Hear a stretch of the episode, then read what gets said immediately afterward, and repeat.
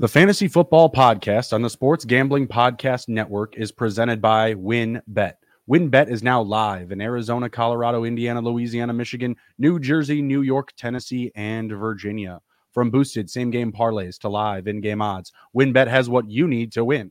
Sign up today and bet $100 and get a $100 free bet at sportsgamblingpodcast.com/winbet. That's sportsgamblingpodcast.com/WYNNBET. State restrictions apply. We're also brought to you by the SGPN Mini Helmet Contest. The SGP Mini Helmets are now in the store, and we're giving away one for free. Just go to sportsgamblingpodcast.com/helmet. That's to enter at sportsgamblingpodcast.com/helmet. And welcome into the Fantasy Football Podcast presented by the Sports Gambling Podcast Network. I'm your host, Justin Bruni. Joining me is my co-host, Mr. Andrew T.D. King. Rob, how we doing, sir? Oh, man. We have a fight right now. Commanders, Giants, and it looks like the Giants may have just scored a touchdown off a fumble. So that's not a great way to start the podcast, but this is a fight for the playoffs here. So we'll see, but let's talk a little bit of fantasy, get my mind off this game. Yeah, that's not the first touchdown of the game that I was looking for there. That's not ideal. I got some boosted odds to take Antonio Gibson as like an extra plus 200 on top of whatever his odds were. Yep. Taylor Heineke just fumbled. Didn't play out. Strip sack for a TD on Kayvon Thibodeau. Very Carson Wentz of him. Rough. Long way to go. I have the over in this game, so that's going to help out. That was a little too low. I mean, they're going to put the number at 40. Like, you know, they just tied 2020. You know, I mean, felt like it was kind of a low number still. Yeah, we'll see. How are your teams looking today? First week of the fantasy playoffs. Got a lot of live rosters. Yeah. So one I already locked up. One I have the one seed in, so I'm good to go there. And then another one I need Brian Robinson to score 9.3 points in PPR to lock up that one. So it could be a clean sweep for me this week. And the three that I made it in, missed out. I was in 10 leagues, missed out on a bunch, just barely, finishing in the 7 or 8 spot. So, but yeah, the teams I have in, they are all looking pretty good so far. How about yourself? So far, so good. I'm checking on this one final one. I had a similar situation, had 10, had 2 bubble teams fall off. One was a 20-team league, so the top 10 make it in. I had number 11 and 1. And then I had another one where, you have the top 6 go, and I finished number 7, of course. So we got Nathan in the chat saying, Patriots are a joke. I mean, that whole game was kind of a joke. It's a weird situation over there for sure. Mac Jones, Matt Patricia, Bill Belichick, that whole triangle of, anxiety. But no, I mean, that game was just really bad. What a way for that game to end. So the Raiders last week, ultimate collapse against the Rams, and then this week, the ultimate finish for a win. Just crazy, crazy game at the end there. Yeah, so I have my last one. I had two out of my 3, locked up already, essentially. And then the third one is pretty much all but locked up. I'm down by 2 points. The other player has no one else left, and I have Terry McLaurin left. So he's already got a point. And, he's got a reception for 4 yards, so 1.4 fantasy points in that one. So he gets a couple more catches here.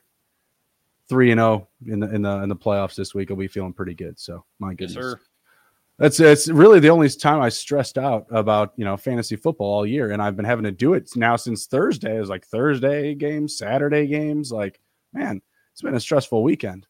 Because, when you play in double-digit leagues, it's like you don't care if you lose a game or here or there. I lost a close matchup. That's okay. I won, 6 more or 4 or 5 more, So once you get down to this and you only got like 3 or 4 teams left or a handful of teams, it gets a lot scarier. Yeah, definitely.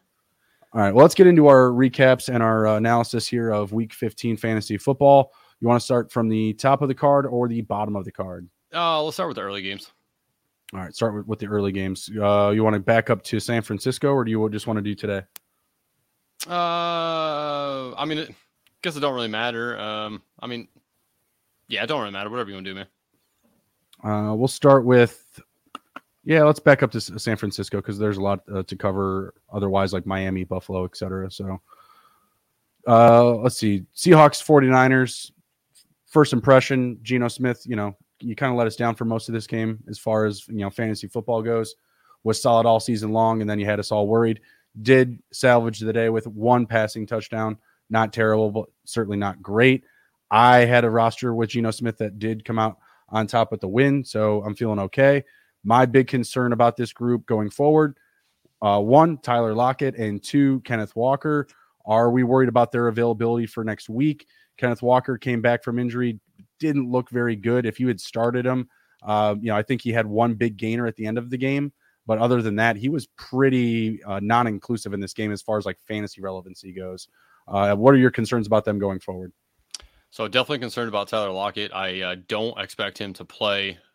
Ken Walker, I do expect to play. I think he's going to be fine. I think this is a big boost for DK Metcalf. If it's surely just in the volume aspect, right? I mean, I think he's going to get more looks his way with Tyler Lockett probably not playing. I also think it gives an upgrade to Noah Fant. Obviously the tight end wasteland bites us every week. So, you may need to potentially pivot to Noah Fant. And I think that could be a potential, good option for you. But, outside of that, nothing really else on this team. Geno didn't look great, but, did throw the ball 44 times. That's encouraging as well, for his usage. So, but big upgrade for DK Metcalf. That's probably the biggest takeaway for me. Would you be in on any Marquise Goodwin shares for next week, you think? They're playing Kansas City. I think they had five targets this week. Yeah, I think if you have to, if you have an injury or whatever the case may be, or if you're the Lockett guy, owner and he's not going to play and you really don't have another option, I think Goodwin's he's a streamable option. I wouldn't want to start him by any means, but I think he could potentially have some usage there. I guess he would definitely be the guy to slot into the number two role, correct? Right. Yeah. So, streamable option, but I wouldn't want to if I didn't have to.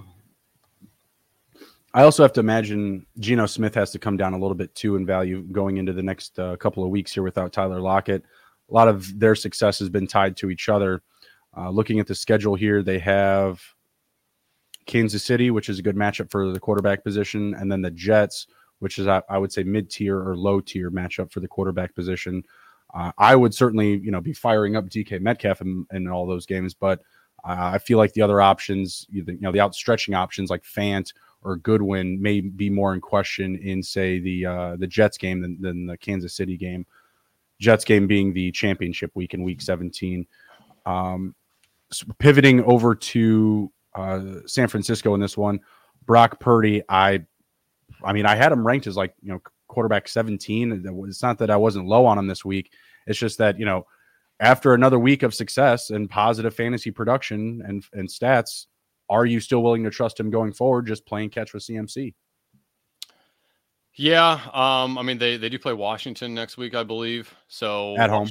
Yeah. So Washington's defense against wide receivers or quarterbacks is about middle of the pack. Obviously, they're they're pretty good at the run defense, so I'm interested to see how they play against Christian McCaffrey next week. But I think Purdy's still in play. I would probably have him as a higher end quarterback 2, maybe low end QB 1 for next week. So, sure.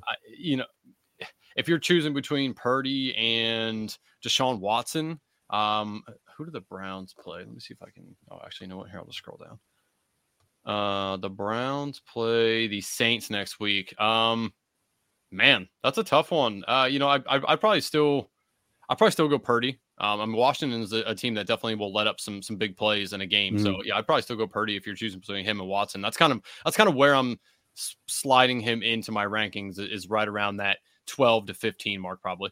Okay. Yeah. I was thinking somewhere between 14 to 16, similar really to this week, because they still lose Debo Samuel to injury. So, his weapons or his list of weapons is pegged down a little bit. And I feel like that was the big appeal for him as well. He's in the Shanahan offense. They're going to be able to run the ball with CMC. CMC led the team in receiving in this game with 6 catches. I think it was only for about 30 yards or so. But that's really been the MO of their offense is, these check down options. You get George Kittle, they get some really good yak. He had a 54 long yard play, excuse me. And then you're mixing in guys like, Juwan Jennings, McLeod. Brandon Ayuk had a disappointing game. He had just 2 catches for 19 yards. Any concern there? Or do you think he could have a big week against Washington? Oh man, I think he has a rebound week. I don't think he's gonna have a huge game. I do think they're gonna spread the ball around between him, CMC, Kittle. You know, so I don't think he's gonna have a huge game. But I mean, I think he's probably gonna be a mid-range wide receiver 2 for me next week. So yeah, I think he'll be fine. Yeah, I agree with you too on Brock Purdy over Watson next week. Watson playing New Orleans. I would just prefer Purdy based on the offense, like we had mentioned. Yep. CMC in this one still had 26 carries, 108 rushing yards, you know, and a rushing touchdown. He provides that really safe floor for the offense and, you know, really moves the chains for him. So a lot to trust there. Yep. Next up, we have the Colts and the Vikings. Wow. I'm so disappointed I didn't bet them to win when they were down by 30. Yeah, right. I mean, I took them at like, you know, minus 200, you know, prior to the game starting, and at halftime, I just like turned it off. By the end of the third quarter, I was watching again. So, you know, I was like, oh, look at that. Oh, look at that. Oh, another one. Okay, well, we got crazy. Biggest comeback ever. Yeah, I'm pretty sure it said, yeah, biggest comeback ever, right? Yeah. Ever. Biggest comeback ever, yeah. Matt Ryan has now been on the losing end of two of the biggest comeback. Like, just what a disappointment for Matt Ryan, man. I don't know how he sleeps at night. He doesn't play defense, you know. I mean, obviously they only scored 3 points in the second half, but, you know, I mean, it's Matt Ryan and the team scored, you know, 30 some odd points. You know, you'd figured they'd be able to make a stop or do something, but nope. Yep. So Kirk Cousins was great for my underdog lineups for best ball. That was really my biggest takeaway from this game. I mean, the Vikings offense was the Vikings offense, right? Like, top to bottom, we saw Justin Jefferson go off. We saw Dalvin Cook go off. KJ Osborne was a surprise. I'm not expecting that production to be accountable for next week and the weeks going forward. Like, that's a flash. And we've seen these flashes from KJ Osborne before. This is definitely his career, like, biggest career game. We're not going to see that in the next 2 weeks, in my opinion. Adam Thielen still had 3 catches for 41 yards and a touchdown. It's not like he wasn't included. It's just that for some reason, KJ Osborne was able to go vertical and open up the skies up against the Colts. I'm not expecting that going forward. Definitely a piece you want to own for the long term because, you know, Adam Thielen could check out really any day. I know they added TJ Hawkinson as well, but, you know, they're still going to have that, you know, big availability at the wide receiver 2 position. So someone you want long term, I'm not trusting it going forward. I don't really trust any of the Colts players, period. I wasn't going to start any of them. Pittman had a nice day, 10 catches, but only 60 yards. I still probably would have had him as a high-end bench candidate this week still, even against the Vikings, who are Swiss cheese to wide receivers. Yeah, I mean, I agree with everything you said. I mean, again, like, can't trust KJ Osborne moving forward. I mean, it's just you'd be chasing points if you're doing so. I wouldn't be doing that. I'd rather play Zay Jones over him. Zay Jones at least. Oh yeah. You know, he's had more of a role in that offense than KJ Osborne has. So consistent floor. Agree. You know, the only thing I would say about this game that you haven't already said was on the Colts side, like, I would trust Michael Pittman. I don't want to say trust. I think Michael Pittman can be a wide receiver 3, wide receiver 2-ish for you. So I think he's still playable. Outside of that, I don't want to play anybody else on this team. So fully agree. I don't know what the deal is with Jonathan Taylor. Let me check so they get the Chargers next week and then the Giants week 17. So week 17, that's an absolute smash sit for Michael Pittman, in my opinion. The Chargers could be interesting. Their secondary is banged up. I guess I could say you could throw him out there, but I would not expect him to reach his projections in week 17 for the championship. So he's riding the pine pony for me. Yep. Let's catch up with some of the chat a little bit here. What does KC do with CEH now that McKinnon has earned the RB1 role? Is he coming back? CEH? I don't know, but I would say CEH is still behind Pacheco and McKinnon. I don't know what they're going to do with him. Maybe waive him or try to trade him in the offseason. What up, boys? Anti-DD tomorrow night from Green Bay defense, and Aaron Jones about 20 to 30, depending on what Scary Terry does. Not looking too scary so far. Well, that's what I need, Kevin, is I need Scary to get terrifying. It's not working out. I just saw a nice chunk play from the Giants. Yeah. That's where I'm at with it. All right, moving on. Cleveland and Baltimore. This game stunk. Deshaun Watson showing, you know, signs of life in another week. No interceptions. You know, kind of took care of the ball. Honestly, kind of looked like Jacoby Brissett out there, not going to lie. Just managing the game, not screwing things up. Also ran the ball 6 times for 22 rushing yards. There's really not too much to take away here. Nick Chubb, 21 for 99. Very Nick Chubb-like, especially with the no touchdown portion of that aspect. And then Amari Cooper and DPJ both had 4 catches, both under 60 total yards. DPJ had the touchdown. David Njoku was super disappointing, 3 for 28. I was expecting a lot more from him. I sat Dawson Knox in favor of David Njoku. Shame on me. J.K. Dobbins, now the identity of this Baltimore Ravens offense. That's really all I took away from Baltimore here. Other than, you know, these assets are pretty much dead. I don't even know if I trust J.K. going forward. Next week, the Ravens get the Falcons. I still think J.K. is That's in good play. Matchup. Yep, I think that he's in play there for them for sure. Nick Chubb obviously has the Saints next week. I again don't love that matchup for him. Not good. That's a tough one to play, but you're probably, you know, if you're still in it with Nick Chubb at this point, you're probably just going to have to ride him out. I mean, probably not going to have too many good options there. But what do you think though about JK in Week 17 against Pittsburgh? Pittsburgh was really good against the run today up against Carolina, who is a pretty run. You know, they run out a lot of run heavy formations. Yeah, I mean.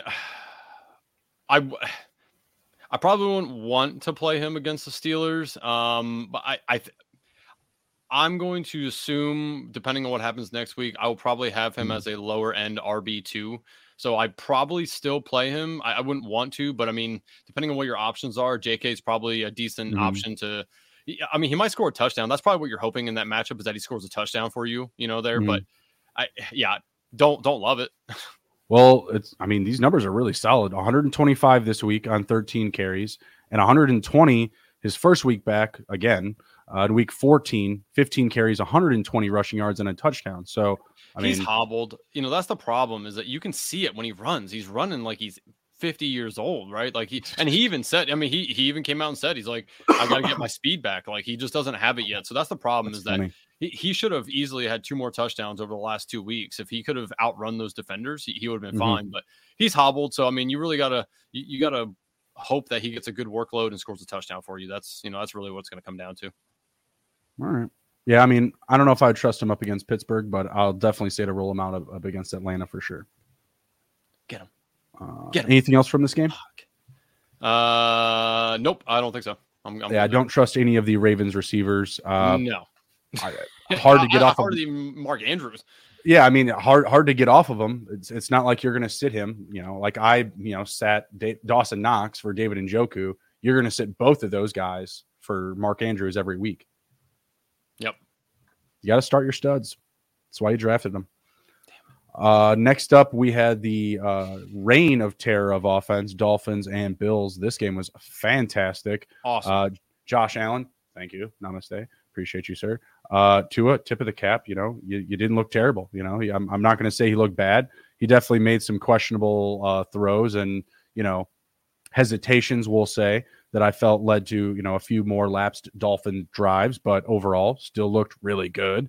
The run game was there. Salve and bring it back. Ahmed, 6 for 43 and a touchdown. That's awesome. Tip of the cap, but don't trust it. Not viable production, in my opinion. My assumption is that Jeff Wilson will be back next week and going forward. He was held inactive this week, but it doesn't sound like his injury is significant. I feel like he'll be back and he'll probably take over the reins again or just be in a split with Mostert. But, man, Mostert. 17 for 136. You got to feel – I have to feel good starting him going forward. Do you disagree? No, I think Mostert's fine. And honestly, I think it's going to be closer to a, 60 – probably 60-40 split, in favor of Mostert. So, yeah, I think he's, completely fine next week. Obviously, you're not getting off of Tyreek Hill or Jalen Waddle. This was a good week for Jalen Waddle. 3 for 114 and a touchdown. You were kind of, holding your breath on it for a little bit, on the touchdown, but – was able to make day, bring home that extra bit of production. Everyone else, Trent Sherfield didn't do anything, but he was targeted in the red zone. I'm trying to think of anyone else that I would consider starting for the Dolphins. Honestly, man, besides Hill, Waddle, Mostert, and Tua, nobody else for me anyway. I definitely not starting Gesicki. God, he's just like abysmal. Yeah. If Wilson is healthy, I have to put him in that mix as well, just because he just constantly gets the priority on the touches. Moving over to the Bills, man, really feel so dumb for not starting Dawson Knox. I actually took him. He was one of my props I took for an anytime touchdown, and I'm like kind of kicking myself like before the game starts. I'm like, why did I put extra money down on this guy and not start him? Like I was, and that was before he even scored, you know? So like what I saw out of him, of course, cash the ticket and all that jazz. Any concern about Stephon Diggs going forward, or do you feel like his, you know, lower bit of production this week was just, you know, kind of out of the fact it was a duel, you know, it was, they were just going back and forth in this game, you know, kind of trading different looks from different players? Yeah, I think it's a little bit of that. It was a little bit of weather too. I mean, you know, the snow did kick back up there. So, you know, I saw a lot of players squinting. I'm like, man, that has to be so hard to see out there in the snow right now. So, you know, I'm not going to, you're not sitting Diggs. I mean, if you sit Diggs, you got a really, really, really good, you know, roster. But yeah, I think Diggs will be fine. Obviously there's still a, you know, pretty high volume there for him as well. Knox, again, I fear, you know, he does this a lot where he gets a really good game and then next week he all but disappears. He'll have 3 for 30, maybe something of that nature. So we'll see on Knox, but I mean, he's still, you know, I think he has back-to-back touchdowns now as well. Let me pull that up. Yes, you are correct. Yep. I believe that he does that. So, I mean, so this is probably one of the first strings in the season that he's actually had where he's had two, you know, good games in a row. So I do worry about that a little bit. Second. You know, so week 6, he had a touchdown, just 3 catches, and then after the bye week in week 8 he had another touchdown. But okay. it was much lower volume. So between those 2 weeks he had just 5 catches, and the last 2 weeks he has a total of 10 catches. That's encouraging, but yeah, I do worry a little bit about Knox with that, with the disappearing act. Gabe Davis is somebody, man, there's just such a boom or bust kind of guy. I mean, I know he had, you know, 9.6 points in PPR. That's okay, but you just expect so much more. And again, kind of with the game flow and how the game was going, plus the weather, you know, I think Gabe Davis is still a wide receiver 3 next week with, you know, definitely, I mean, he could be a wide receiver 1 if he just gets one of those long ass catches that he, you know, is famous for making sometimes. So we'll see on Davis. I'm really worried about the Singletary Cook split for the Bills. That's the biggest thing for me that I'm so worried about is those two guys, because neither one really outshined the other. Singletary definitely out carried Cook, but I mean, Cook is just, I mean, he got a touchdown, you know, he had a touchdown catch. Without that though, he would have had a very bad day. So I do worry about the two of them. I think that they could really just give them closer to a 60-40 split. And you're kind of just really hoping that one of those guys has a good game and you pick the right one. But that's probably the scariest thing for the Bills for me is those two. Well, another factor to add into that as well is Nyheim Hines. He had a touchdown in this game, 1 catch, 10 receiving yards. And such a random thing. I have him on one of my best ball mania teams. So he actually ended up being like my flex play in the best ball mania as my flex. So it was nice. It was interesting that, you know, I just had randomly a. I was scraping the waiver wire for potential at tight end. I've been dealing with Dallas Goedert being out. And, you know, one of my options that I already had on my bench was Juwan Johnson, but he had the ankle injury. He was limited. So I picked up Troutman to start the week and just being like, okay, you know, I'll have one of these options if Goedert doesn't come back. Goedert doesn't come back. I think they were announced it on Wednesday or Thursday. So then I throw Goedert back into the injury slot or whatever. And I'm looking at the waiver wire and Quintin Morris is there. Hundershoot is there. Was it? Who's the other one? There was another random tight end that scored a touchdown this week. It's going to drive me nuts. But it's just like Juwan all Johnson, right? Well, no, Juwan Johnson wound up being my starter, but I was considering all of these guys, including Quintin Morris in this one for the Bills, where again, it just felt like one of those games where they were going to kind of, you know, move the chess pieces on the board and, you know, they were just going to shoot open some open players. It didn't happen so much for the Dolphins because they just used their studs, you know, Waddle, Hill and Mostert. Man, it felt like they just constantly had Hill in motion too. Like he was just always on the move pre-snap, whether he was, you know, trying to get something moving downfield or moving east and west, you know, prior to the snap. It was fun to watch. It was a great game. We got Mega Brick in the chat. Full point PPR. I'm down by 2 points playing against Gano. Have Lazard to play. Do you think I win? I think you do. I think that's a pretty easy one. Yeah. Started Kirk, Judy, and Lazard. Benched Foreman, DJ, and Boyd. Ouch. DJ and Boyd both had touchdowns. Foreman didn't do anything. I started Foreman. Foreman didn't do anything, but they kept giving him the ball. They just kept giving him the ball. He's like, nope, just 1 yard. Here you go. Just one. All right, next up we got Eagles and Bears. This was a weird one. Jalen Hurts didn't have any passing touchdowns, but he did have 3 rushing touchdowns, saving his fantasy day. Miles Sanders was a rough start for fantasy owners. I still have to feel like he's a safe play going forward, just based on how good this offense is. Fields and Montgomery feel like very safe starts for the Bears. I don't think we're digging any deeper than that. You're not really trying to fire up Cole Kmet, Pringle, Kwame St. Brown. And I mean, honestly, even if Goddard was healthy this week, I would have started him. I would have started him even over Juwan Johnson. I would have felt just fine about it because of what you're getting exposed to with the Eagles, right? They're going to be in the red zone a lot, especially the way that they draw up players, with big bodies like Goddard down low. A.J. Brown and Jalen Johnson had a nice duel, but man, A.J. Brown still went off. 9 catches, 181 receiving yards. DeVonta Smith also a great day, 5 for 126. Again, all these pieces feel like safe starts. With the Bears, it's really just Fields and Montgomery. Yep, no, I totally agree. I'm interested to see what happens when Goddard comes back. Whose workload does that cut into? Is it DeVonta Smith? Is it just less passes to Quez Watkins? How does he fit back into what they've been doing over the last 4 or 5 weeks? So I'm definitely interested, but I mean, it's if you have Goddard and you're still in the playoffs, you're happy that he's going to be coming back here. I believe he is slated to come back this week. I think there was a chance. That's what they said. Yeah, there was a chance he could have come back this week, but they didn't, obviously. So I think next week he will be back.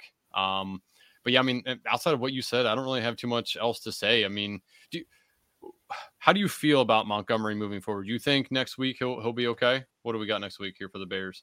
The Bills. Oh, catches. Okay. So catches. No. Well, yeah. No. I mean, this week, the Eagles are not a good defense up front. They've been struggling to stop the run. The Bills, not so much, but because of the play calling and just the mischievous play calling, I should say, of the Bears, they're going to be very what's the word? I don't know. I guess I already said it, mischievous, but their play calling is going to be very suspect. They're going to constantly be trying to move players around, get easy looks, especially for Fields with direct runs. And that's just going to play into Montgomery getting more opportunities. Montgomery today had a nice rushing touchdown. He should have had a second one, but they wound up calling it back and he wound up actually catching one. So 3 for 38, second on the team in catches, second on the team in total receiving yards as well. And he had the 2 touchdowns. Yep. Seems like the safest play to me outside of anyone on this team other than Fields easily. Yeah, Eagles have a tough matchup next week. I think it's going to be a bloodbath between the Eagles and the Cowboys. So that's it's going to be interesting. Obviously, you're not sitting in your Eagles players, but it's going to be a rough game for the NFC East games like that, especially towards the end of the year, usually end up being pretty rough games. So, right. So we'll see what happens with the Eagles. Next up, we have Atlanta and New Orleans. Desmond Dead Body Ritter, 13 for 26 and 97 passing yards. Yeah, so much better than Mariota. Oh, yeah, so much better, so much better. I hope it was an injury. I really do, because, man, that doesn't make sense whatsoever. They are actually still in competition for the division. They're still live. Everybody is. That's how bad it is down there. Tyler Allgeier, 17 for 139 and rushing touchdown. I am so surprised that this stat line should be flipped between Patterson and Allgeier. Very, very crazy. Yeah, I mean, the Falcons are a weird team. They're hard to predict for certain. I'm not really interested in starting any of these guys, to be perfectly honest with you. Patterson, Allgeier, Drake London. I mean, Felipe Franks at one point, taking snaps under center? Yep. It's hard for me to trust any of these Falcons going forward. It's a very similar sentiment for the Saints as well. I started Taysom Hill in some underdog lineups. That was cool. Had the big passing touchdown, but I don't trust Alvin Kamara, and he had 91 rushing yards this week. I don't trust him. I don't trust any of these receivers. I got lucky with Juwan Johnson. I ain't trying to flex on nothing with that start. I was desperate. He catches touchdowns when he's healthy. That's been a thing. So I don't know. I can't say I have like a high trust level with him going forward still. If you're desperate, not so bad a play. Yeah. I mean, not too much on this game. Andy Dalton actually played well. I was surprised that he played. And again, the Falcons aren't like an opposing threat by any means, but Dalton played well for the most part. I do enjoy that they put Taysom Hill in there and just such random plays. I always love when he gets in there because you never know what's going to happen. So that's always fun to watch. I was really encouraged with Alvin Kamara's usage. It's been so down over the last 3-4 weeks, and he had 21 carries. He didn't have a fantastic game by any means, but I like the usage for Alvin Kamara this week as well. So that was something. Well, he had 23 total touches, and that's nice, but you know, just barely over 100 all-purpose yards. You like to see this stat line. You have a touchdown next to it for certain. But man, Andy Dalton, he loves himself some Juwan Johnson. So sorry, guys. Mm-hmm. Taysom Hill loves himself some Shaheed. Chris Olave, I feel like he's a safe start, but he, this week in a very good matchup, he only had 3 catches for 53 yards. And one of the, lower stat lines, and he's still the guy that I probably trust the most. I mean, if I have Alvin Kamara, I probably am obligated to start him. So I think that's a given. But between these two teams, I really don't have anyone that I really trust. Like even Tyler Allgeier, he gets Baltimore next week. Would you start him up against Baltimore after the stat line this week? Probably not, only because again, I really expect Cordero Patterson to be the guy for them. Unless there's something going on with Patterson that we're not really fully privy to. I do think that he is the better of the two running backs, at least, for the Falcons. So I wouldn't want to start him, but again, you might need to spot start him, possibly in a flex. Don't want to, but you could do worse. That's fair. You could definitely find some worse options out there. I'm going to say no. I would say that I'd keep him on my bench. It just doesn't feel like, production Falcons that I'm going to get. Run the ball. I mean, that's the nice thing. They're going to have to protect their bad quarterback. I get that, but there may not be any rhyme or reason with who comes down with a big payday, whether it's Allgeier, whether it's Patterson, whether Desmond Ridder steals a few touchdowns next week with his legs. No clue. Yep. Caleb Huntley could come in and steal a touchdown. It feels like it's one of those rooms where it could just be anyone's day. It's terrifying. All right, next up, we got the Lions and the Jets. Jared Goff and Zach Wilson, I mean, they definitely didn't kill your fantasy weeks. They didn't make overwhelming mistakes. Wilson did have an interception, but he had 2 passing touchdowns, and he had over 300 passing yards up against the Lions defense that's been pretty good in the past handful of weeks. So I will give a shout-out to him. He, he showed up for some folks that were super desperate and started him this week. Zonovan Knight, ouch, that hurts. Michael Carter, ouch, that hurts. So the Jets' run game was just completely abysmal for fantasy. Amon-Ra, I would say good but not amazing day, good but not great. Brock Wright saved Jared Goff's day, but not someone that you're trusting going forward. Got to ask you about DJ Shark. He had a couple of good weeks, returning to the lineup. 1 for 18 this week in week 15. Are you trusting him going forward? Oh, let's see who they have next week. They have the Panthers. Again, he's in that category of Zay Jones. I'd rather start Zay Jones. I would absolutely fire up Zay Jones. I don't know about DJ Shark. Yeah, I don't.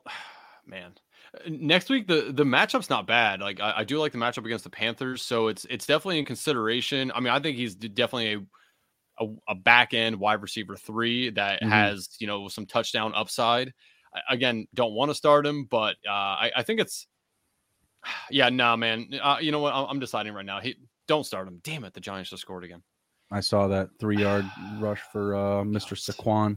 So annoying. They're building up the moment, man. Haven't you watched football today? They're building it up. I'm not starting him. No, I don't think you can. Again, you could get a performance just like you did today, and you're going to be kicking yourself because there's definitely probably better options out there. But the matchup is not bad, though. I will say that. Also in week 17, he has the Bears. So I would say probably fade him up against Carolina because that feels like more of an anything can happen type of game, whereas I trust the Lions to take care of business up against the Bears in week 16 where, obviously now they're in a better position to take on the wild card. I believe they're 7-7 now. If they can pull out a win up against Carolina, like I believe they will, again, it's going to be a more meaningful game for them than it is the Bears, who are trying to close down shop, get ready for next season, secure a top 3 pick, etc. Even tougher question: DeAndre Swift, Jamal Williams. Oh. What do we do with these poor souls going forward? Jamal Williams did have a touchdown called back, which was a bunch of garbage. I was very upset about said touchdown being called back. But yeah, he had that opportunity. Swift went 8 for 52. Not bad. The efficiency is absolutely there for Swift. He did have 5 catches too, Swift. And he had 5 catches. So yeah, he feels safe right up there with kind of like Amon-Ra trust level, right? But Jamal Williams, it just feels like these past 3 weeks, just keeps falling down the pecking order. Are we trusting him? Someone that's been, a cornerstone of every lineup, up to this point in fantasy, right? Like, are we trusting him in week 16? Oh boy. Trust? No. Could you play him? Yeah. I mean, he's definitely still into consideration. I mean, he still has a majority of the workload when it comes to the goal line stuff. He's definitely their best back at the goal line for sure. So yeah, I think he's still viable start. I think both of them are obviously more so in PPR for DeAndre Swift, but yeah, I would say they're both into consideration for starting for sure. Yeah, I agree. They're mid-tier plays. You're probably you're running back to potential flex options. If I was in a flex between Jamal Williams and say like DJ Shark, I would probably still lean Jamal Williams, especially up against the Bears in Week 17. That could be a big spot for Jamal. Yeah. Next up, we have the Steelers and the Panthers. What's with Sam Darnold and DJ Moore in touchdowns? It's like a thing. It's like a thing now. Like, oh, Sam Darnold's back. Now I just catch touchdowns. 5 for 73 and a touchdown. I think he's the biggest question just because of how polarizing his season has been. Are you trusting DJ Moore going forward in these next couple of weeks here? Man. Yeah. I think so, actually. Again, next week against the Lions. Lions have been better as of recent, but they are definitely susceptible to wide receivers. So yeah, I think DJ Moore is a starter next week for you. I mean, again, I think he's going to be a lower end wide receiver too, but if he catches a touchdown, he's definitely playable. So yeah, I think that he's a starter next week. I agree. I've been on him all season. I've been waiting for the quote unquote turnaround. It's definitely too little, too late for a lot of owners, for a lot of fantasy teams. But if you can still roll him out and you're moving on, up and up into the playoffs, he's still a guy that I want to roll out each week. He's just a priority in their offense. He led the team in catches. I don't have the target list in front of me, but I'm certain he's at the top of that. If I was looking at him or Terrace Marshall, it would definitely be DJ Moore. It's been pretty obvious with Sam Darnold coming back that, he's a reliable fantasy option now. Opposite of him, Deontay Johnson, one of his better weeks this season, 10 catches for 98 receiving yards. He's been the dead. Yeah, right. I mean, well, and it's weird because we talked about this before, about how he's like top 10 in targets, but he has no efficiency backed on it whatsoever. He has no yards. He has no touchdowns. Going forward, I feel like we should be trusting him, especially if Mitch is going to be under center. Mitch didn't really do too bad, 17 for 22, 179, and he added a rushing touchdown, and they got the win. It feels like even if Pickett were healthy, Mitch has kind of done enough these past couple of weeks where it could be his job. And he's playing his role. I mean, he understands that he can't piss the game away. That's the thing, right? Like, he has to be the game manager and allow that defense to work for them. So, yeah, I think he was serviceable. And it feels like one of those scenarios, like when we went back and forth between like Joe Flacco and Zach Wilson, right? And we saw how Flacco was so much better with, say, like Garrett Wilson than Zach was, right? Like we saw like those really big weeks. It feels kind of like Pickett's guy is Freiermuth and maybe Trubisky's guy is Deontay. Like Deontay's just feels like he has a safer floor with Mitch. I don't know if they just have a better connection or Mitch just kind of has that ability to find his number one guy. Najee trust going forward. I'm still not going to trust Sam Darnold. I really don't trust Mitch either. I mean, you don't want to trust any of those guys going into next week or into the fantasy finals. Anything else to add on this game? No, it was nice to see Jalen Warren get in there. I got a lot of Jalen Warren in best ball. So it was nice to see him get back on track a little bit. Not that you're starting him, but right. If he's still out there on your waiver wire and you have Najee Harris and you're in the playoffs, pick him up now. If Najee goes down and you need him for a week, he will be fine. But no, man, outside of that, like we said, we talked about Moore. I don't want to really mess with Foreman or Hubbard or any of those fools either. So yeah, just ride out the DJ Moore, Najee Harris, Deontay Johnson. And I honestly think Pickens is still an okay play. The Steelers have the Raiders next week. I mean, Raiders defense is so-so. So, I mean, you know, Pickens could have a decent day next week as well. I do think that one of those running backs do find pay dirt next week. Foreman had some carries inside the 5. Hubbard was very active as well. And Detroit has not been very good up against the run this season. They've improved recently, but overall now they're about like mid-tier. Like I'd want to say they're still like a top 16 or 17 matchup to the running back position in fantasy right now. But they were at one point like a top 10. So they've gotten a bit better, but they still have holes. And I would trust, you know, again, you got to be desperate, right? Like, you know, it's got to be the bottom of the barrel on your lineup, but I would still be willing to throw one of those guys in on a flyer. Mm-hmm. Next up, we have the Cowboys and the Jaguars. Jaguars coming out of nowhere on this one. Trevor Lawrence. It. Nice. Oh yeah. It was a fun game to watch, right? Especially going to overtime. I would have liked to see an offensive, touchdown for it to finish, but it's all good. It was a good finish. Lawrence, 4 passing touchdowns and an interception. Dak, 3 passing touchdowns and 2 interceptions. Whether you want to consider either of those guys bad at a certain point in this game, Lawrence had a slow start. Dak didn't finish very well. You're still starting both of them going forward if you have them. If you had, let's say, both of those guys in a single quarterback league, who would you start next week, Lawrence or Dak? Man. Good question. Dak has, I can tell you, the Eagles next week. Eagles. Yeah. And Lawrence has the Jets. The Jets. Ooh, there you go. Those on Thursday Night Football at that too. I'd probably fade that then, right? This is a long game. And now we're moving on to Thursday. Man, the Eagles, though, are going to get up. I mean, not that they need to get up for this game. I mean, it's already going to be a get up game for them. Man, that is a very good. You know what? Yeah. I guess I'll take Dak only because I think that game's going to be a projected higher scoring game over the Jets Jags. So I mean, leave that up to be the tiebreaker. So yeah, I would say Dak's probably the better play. It won't surprise me though if Lawrence has another 2 or 3 touchdown game. I mean, he's just been very, very good. And again, like the Jets are really good on defense for sure. I mean, you know, we saw what they did to the Bills, but. I mean, Trevor Lawrence is playing very well. So, yeah, it won't surprise me. But, if I have both of them, I'll take Dak. If I had both, I would take Dak as well. And the tiebreaker is the Thursday night schedule. I don't want to get exposed on a short week in a game where Lawrence and the offense had to play a lot, playing extra quarters into overtime.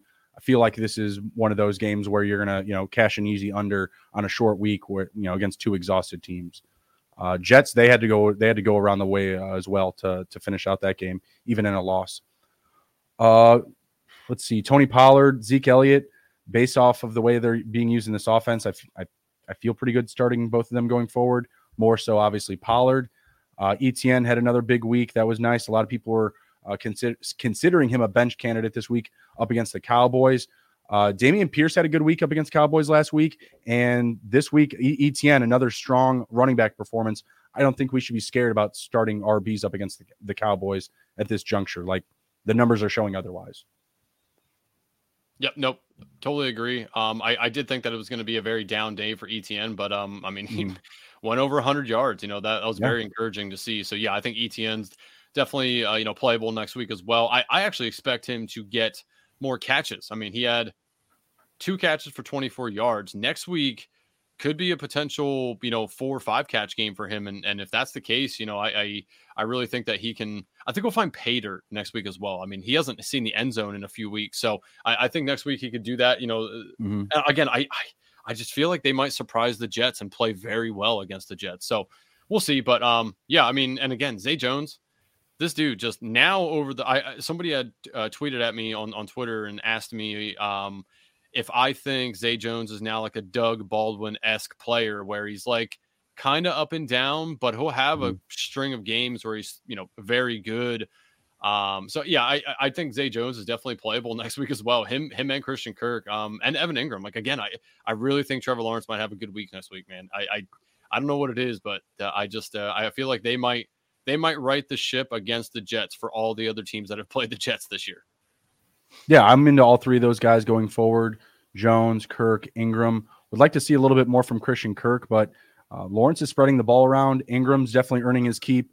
He's familiar playing in New York, so that's, I feel like, a trustworthy narrative. And yeah, Kirk and Jones have just been a really great duo. Did have Marvin Jones steal a touchdown as well. You know, would have liked to see that to go to Ingram or Kirk, excuse me. But yeah, feel good about those guys going forward for sure. Just one real thing. So if you're the Zeke or Pollard owner, or if you have both, who do you prefer to start next week against the Eagles? Is it Pollard or Zeke? It's Pollard. But I feel like a lot of rosters with that scenario, you probably start both. It's true. You're just increasing your exposure to touchdowns, and typically touchdowns are the biggest factor in scoring in fantasy, right? Like if you just go through all of your matchups week by week by week, no matter if it's PPR, half point PPR, standard, typically the team that scores the most amount of touchdowns is going to win that matchup. Unless you have like some insane in scoring incentives, for completions or rushing attempts or things like that will skew that. But typically the team that scores the most touchdowns is going to win. So I don't feel that bad about that, knowing how often I believe the Cowboys will be in the red zone. Yep.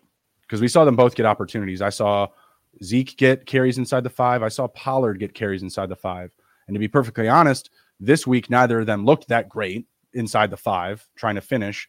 I also thought the play calling for those specific runs were a little vanilla. I mean, they literally tried to ISO both of them.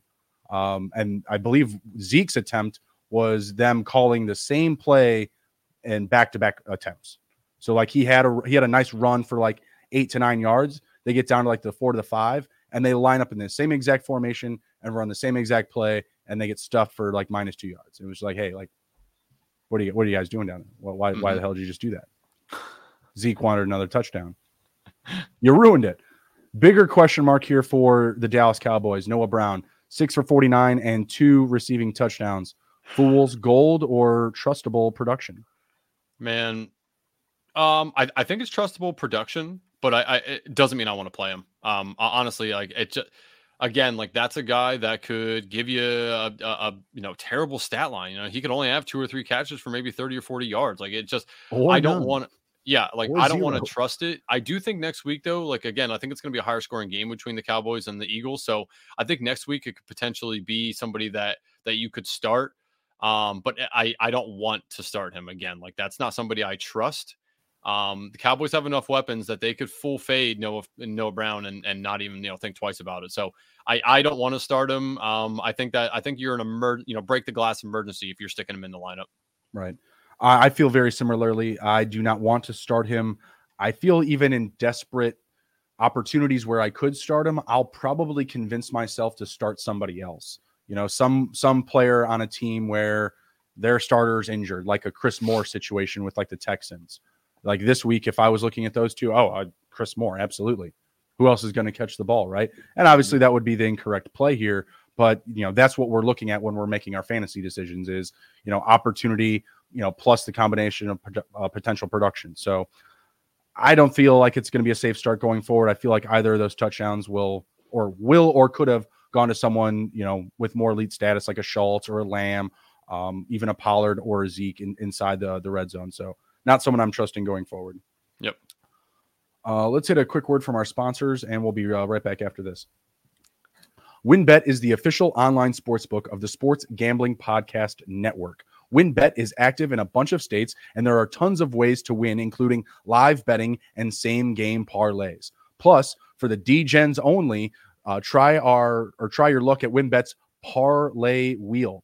They have great promos, odds, and payouts that are happening right now at WinBet. And if you're ready to play, sign up today and receive a special offer.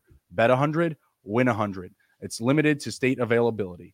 There's so much to choose from, and all you have to do is head over to sportsgamblingpodcast.com/winbet so they know that we sent you. That's sportsgamblingpodcast.com/WYNNBET to claim your free bet today. Offer subject to change, terms and conditions at winbet.com. Must be 21 or older and present in the state where playthrough WinBet is available. If you or someone you know has a gambling problem, please call 1-800-522-4700. The Sports Gambling Podcast Mini Helmet Contest. Don't forget to enter the SGP mini helmet contest. Just go to sportsgamblingpodcast.com/helmet to enter. That's sportsgamblingpodcast.com/helmet. If you guys haven't seen these helmets, by the way, they're pretty dope. You can look on my Twitter. Obviously, I posted that. It's all over the SGP Twitter as well. They're pretty cool. They're black, have the SGP logo on them. So, a cool addition to a man cave, and they're only $59.99. And I believe if that's the only thing in your order, they are also doing a promo right now for free shipping on the helmet if you just order the helmet. So just FYI. Dang. Should have put that into one of my my last purchases. Would have gotten some free shipping. Yeah, I'll be placing my purchase probably tonight. I forgot to do it the other night, and I just thought about it today. So, yeah, I definitely want to get one for sure. So that'll probably be sitting right here. I'm probably going to put a helmet or a case right here with the helmet in right behind me. Add it to the old podcasting station here. For the brand. All right, next up we had another overtime game, the Chiefs and the Texans. The Texans, go away. Stop it. Please. I'm tired of this act. You don't want to win football games. You're 1-12 and 1. Stop it. Stop pretending that you're good at football. Stop pretending that it's next year. 0-1. My goodness. Yeah. Like, I don't get this. They're doing the quarterback carousel and shit. Like, they're like trying to pretend like they don't have a quarterback. Like, oh, we don't know. Yes. If we don't know, then they don't know. If people don't know, by the way, Jeff Driscoll is tight end eligible in Yahoo leagues. So if you're in any Yahoo leagues and need a tight end, I mean, you could do worse. Jeff Driscoll's running the ball, passing the ball. I mean, he's Taysom Hill-esque right now for the Texans. So I think that's the only platform that has him tight end eligible. So just a FYI for everybody out there. Yeah, I don't even know if I trust Chris Moore anymore. He had a nice day. He's 4 for 42. I believe he had about 7 or 8 targets, which isn't bad. But, you know, it's a far cry from last week, you know, where he was putting up double digits and whatnot. So had a good matchup up against Kansas City. I'll try to pull up his matchup for next week here really quick. So many Texans more. Play the Titans and the Chiefs play the Seahawks. So the Titans are a good matchup for the passing game. Man, damn it. Are we going to do this again? Are we going back to the well with Chris Moore? I think he's definitely playable next week. Again, I know we were just talking about it. I'd rather play him than Noah Brown next week. Yeah. Yeah.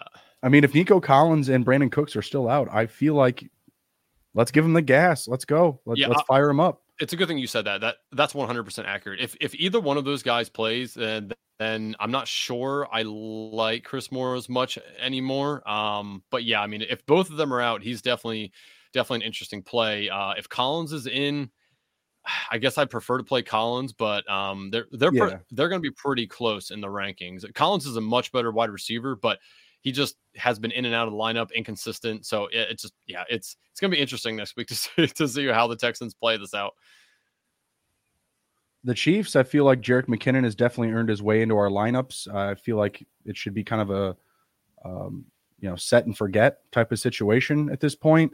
You said they have the Seahawks. I mean, between him and Pacheco, I'm starting McKinnon. It's interesting. I think I'd rather still start Pacheco. Just the workload for him is much better. I should say much better. It's better than McKinnon. But McKinnon had 8 catches. He did. You're correct.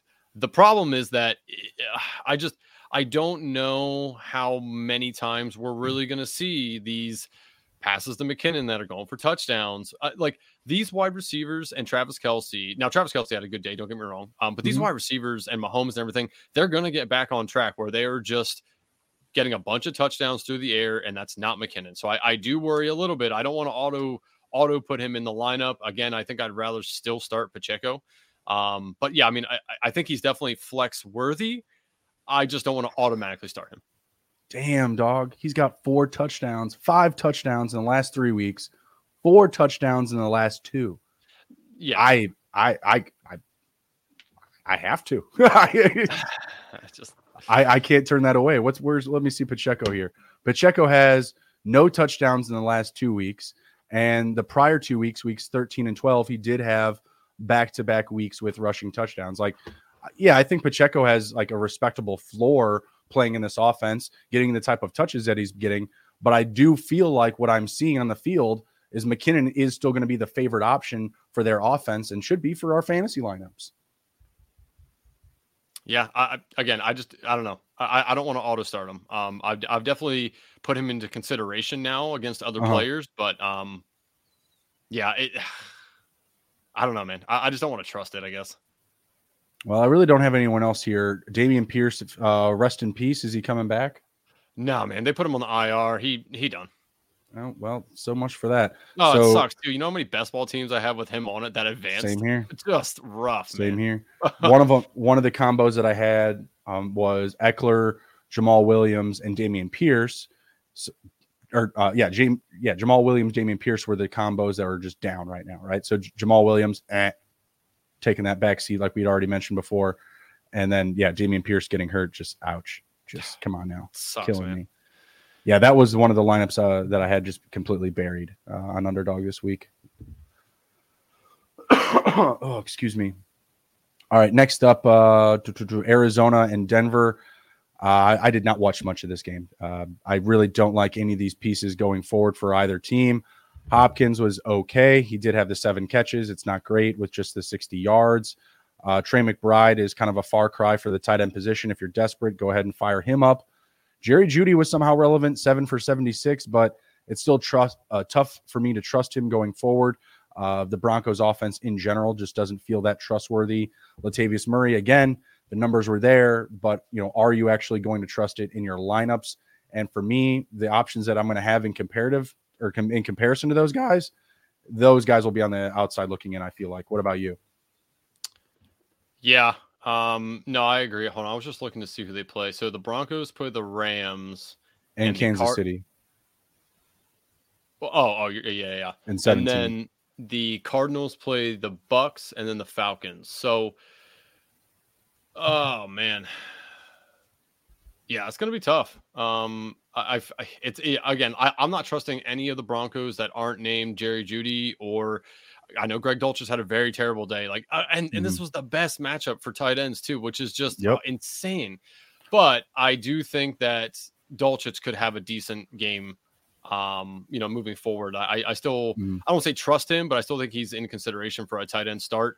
I think the guy on any of these teams that I actually really trust is James Conner. Now next week it's probably going to be rough going, against the Bucks. But if you make it past with James Conner next week, they got a very soft matchup week 17. So I do think James Conner, again, 16 carries, 63 yards and a touchdown, and he did add 3 catches for 28 yards as well. So I think he's still obviously a start for you. And Hopkins, you're not really going to get away from Hopkins either, even with.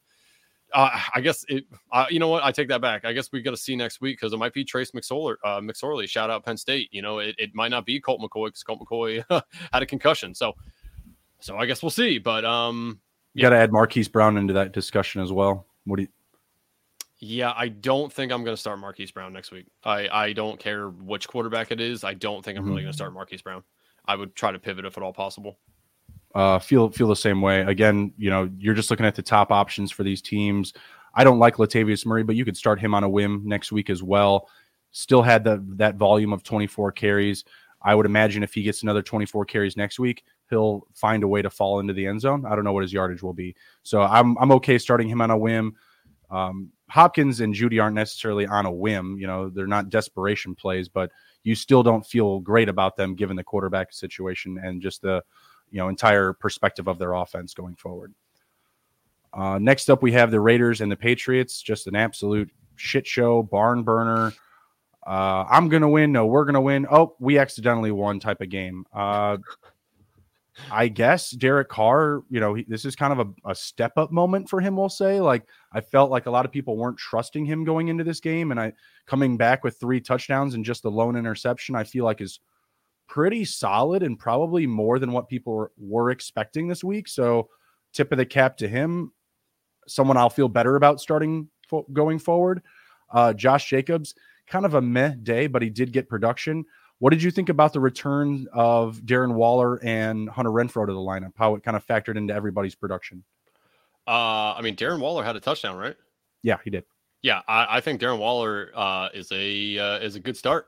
Honestly, I think he's slotted right back in. I think he's going to be a fine starter for you. And then Renfrow, man, I don't. Nah, Renfro is still out of the lineup for me. I'm not trusting Renfro. I would much rather trust Waller over Renfro for sure. I do think Waller is a boom or bust touchdown tight end. I think if he doesn't get a touchdown, I think he's going to have a bad day for you probably. But Hunter Renfro is definitely not a consideration for me whatsoever. Yeah, Renfro wouldn't be in consideration. Let me see who they get next week.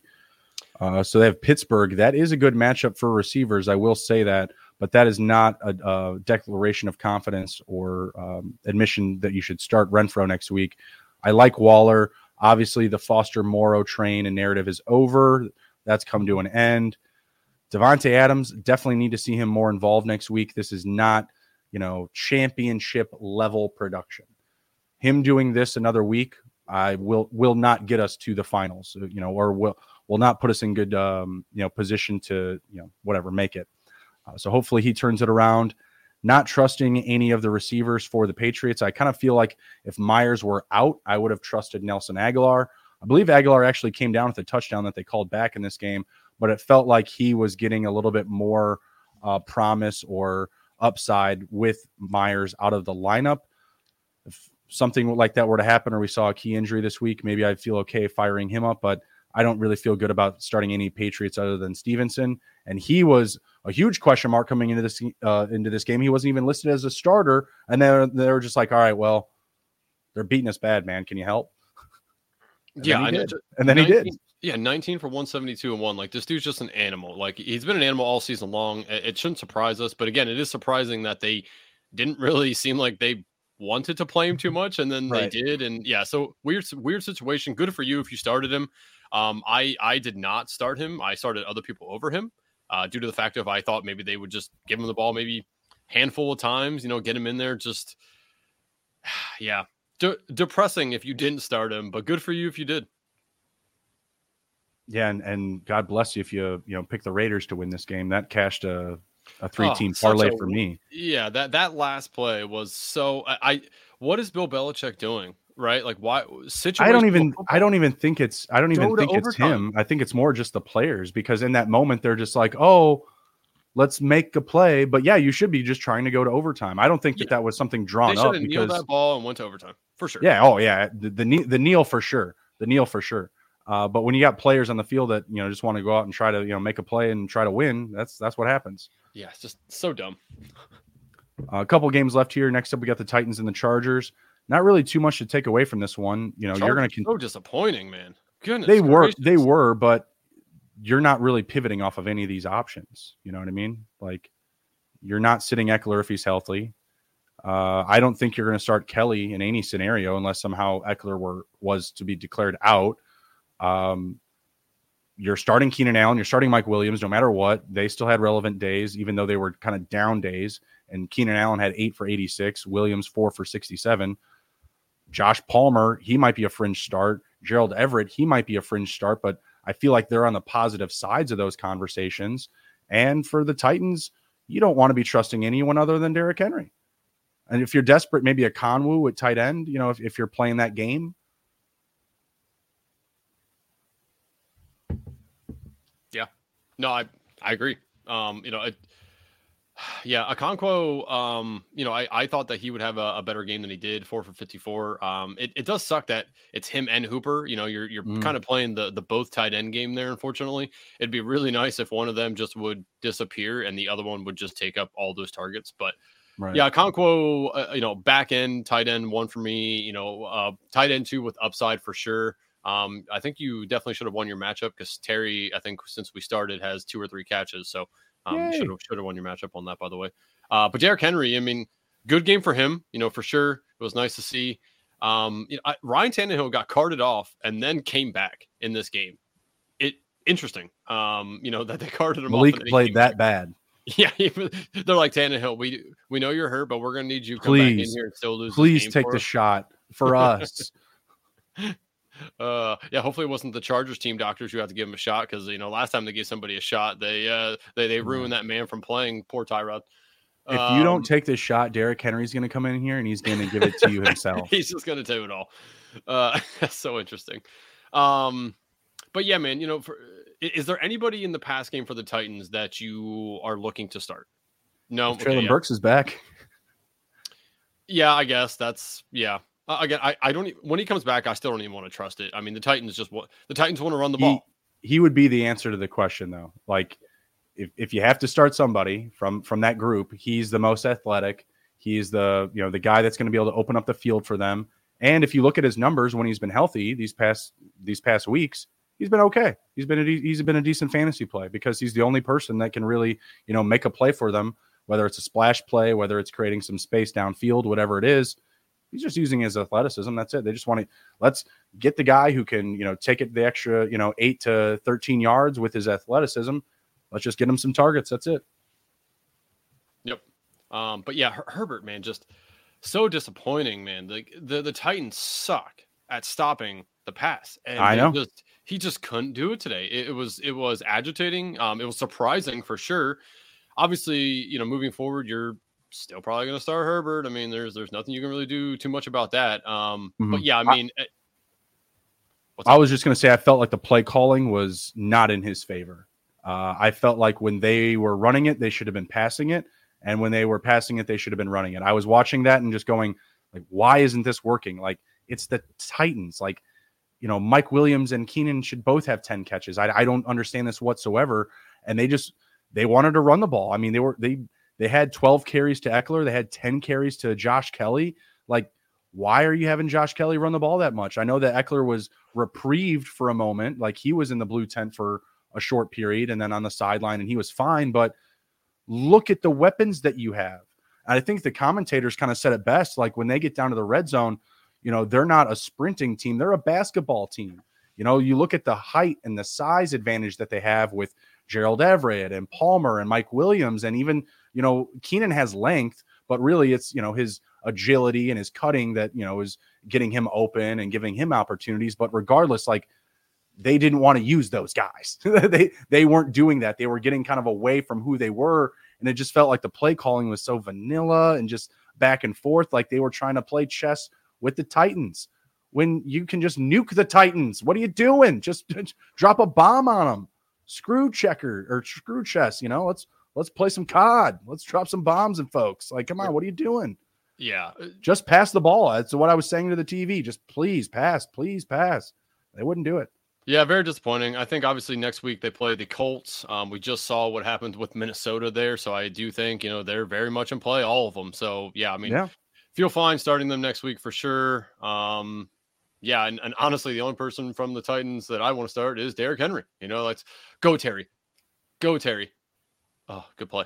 Good Terry. Yeah, sorry. I'm just over here. Oh, God, I'm so nervous. No, it's all good. I got that dub like you had mentioned, so we're nice, right on pace here.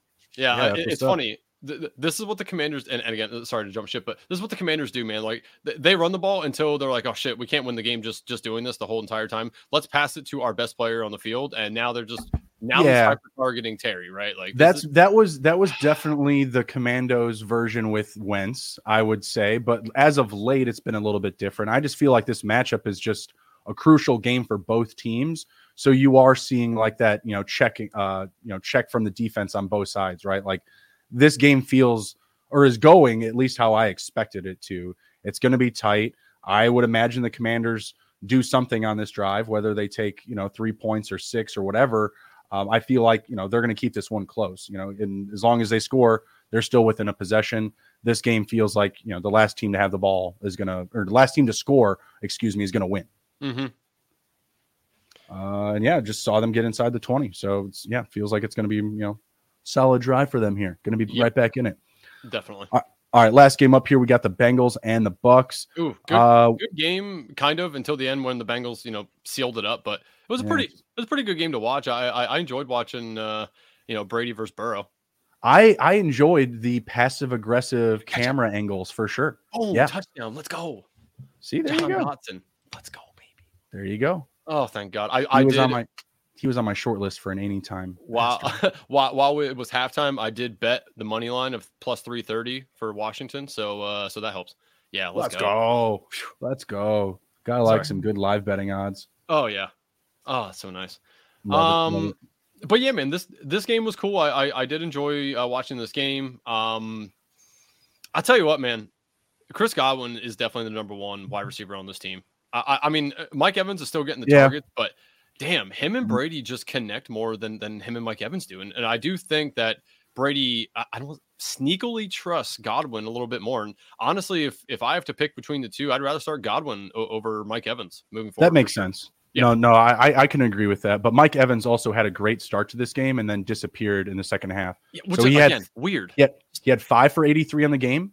That's what he had in the first half. So he literally did nothing in the second half. Russ Gage is the big concern here. Like Russ Gage, like good for you, but stop it. Stop stealing the touchdowns, okay? Because one of those, I guess one already did go to Godwin, but one of those should go to Mike Evans and to one of these running backs. Because realistically, like I feel good about Evans, Godwin, Boyd, Chase, Higgins. Like you're starting those guys. And I guess you could start Russ Gage on a whim, if you're really desperate, but I don't think that I'm going to. I feel like you're kind of in the similar sentiment to that. Yes. Okay. So We're good with starting all these receivers. Like you're not putting them on the bench. I was considering putting Mike on the bench this week. Didn't do it because he's been bad, right? This was a better performance actually from him. And it really sucks because again, he started off so well, 5 for 83 in the first half and then does nothing in the second. I'm still going to trust him going forward. My question for you here is from both sides. The freaking running backs, Mixon, Samaje P. Ryan, Rashad White, Leonard Fournette. Like this is a mess on both sides of the ball here. Of those four, start two for next week. Mixon and hold on. Let me look the matchups real quick. Bengals, Patriots. And the Bucks play the Cardinals. Okay, so White and Mixon. Those are the two I start. Yeah, I mean, I'm considering Fournette on my bench next week for Chubba Hubbard. So I have to feel like I would probably have Rashad White above that. Well, yeah, look at they have a much better matchup next week. They have Detroit. They missed the kick. Sure did. I'm tired of Joey Sly Love, man. I'm sorry, but he's not a good kicker. They were trying to talk him up earlier in the game. He's not a good kicker. They need to get off of that guy. He's not someone who's trustworthy. I think they had a penalty on the extra point here and pushed him back, but he did miss it wide right. So still 14-9. That sucks. Why do they have 8 on the clock? Okay. I know it. They change it. I saw that too. They change it to 9 then.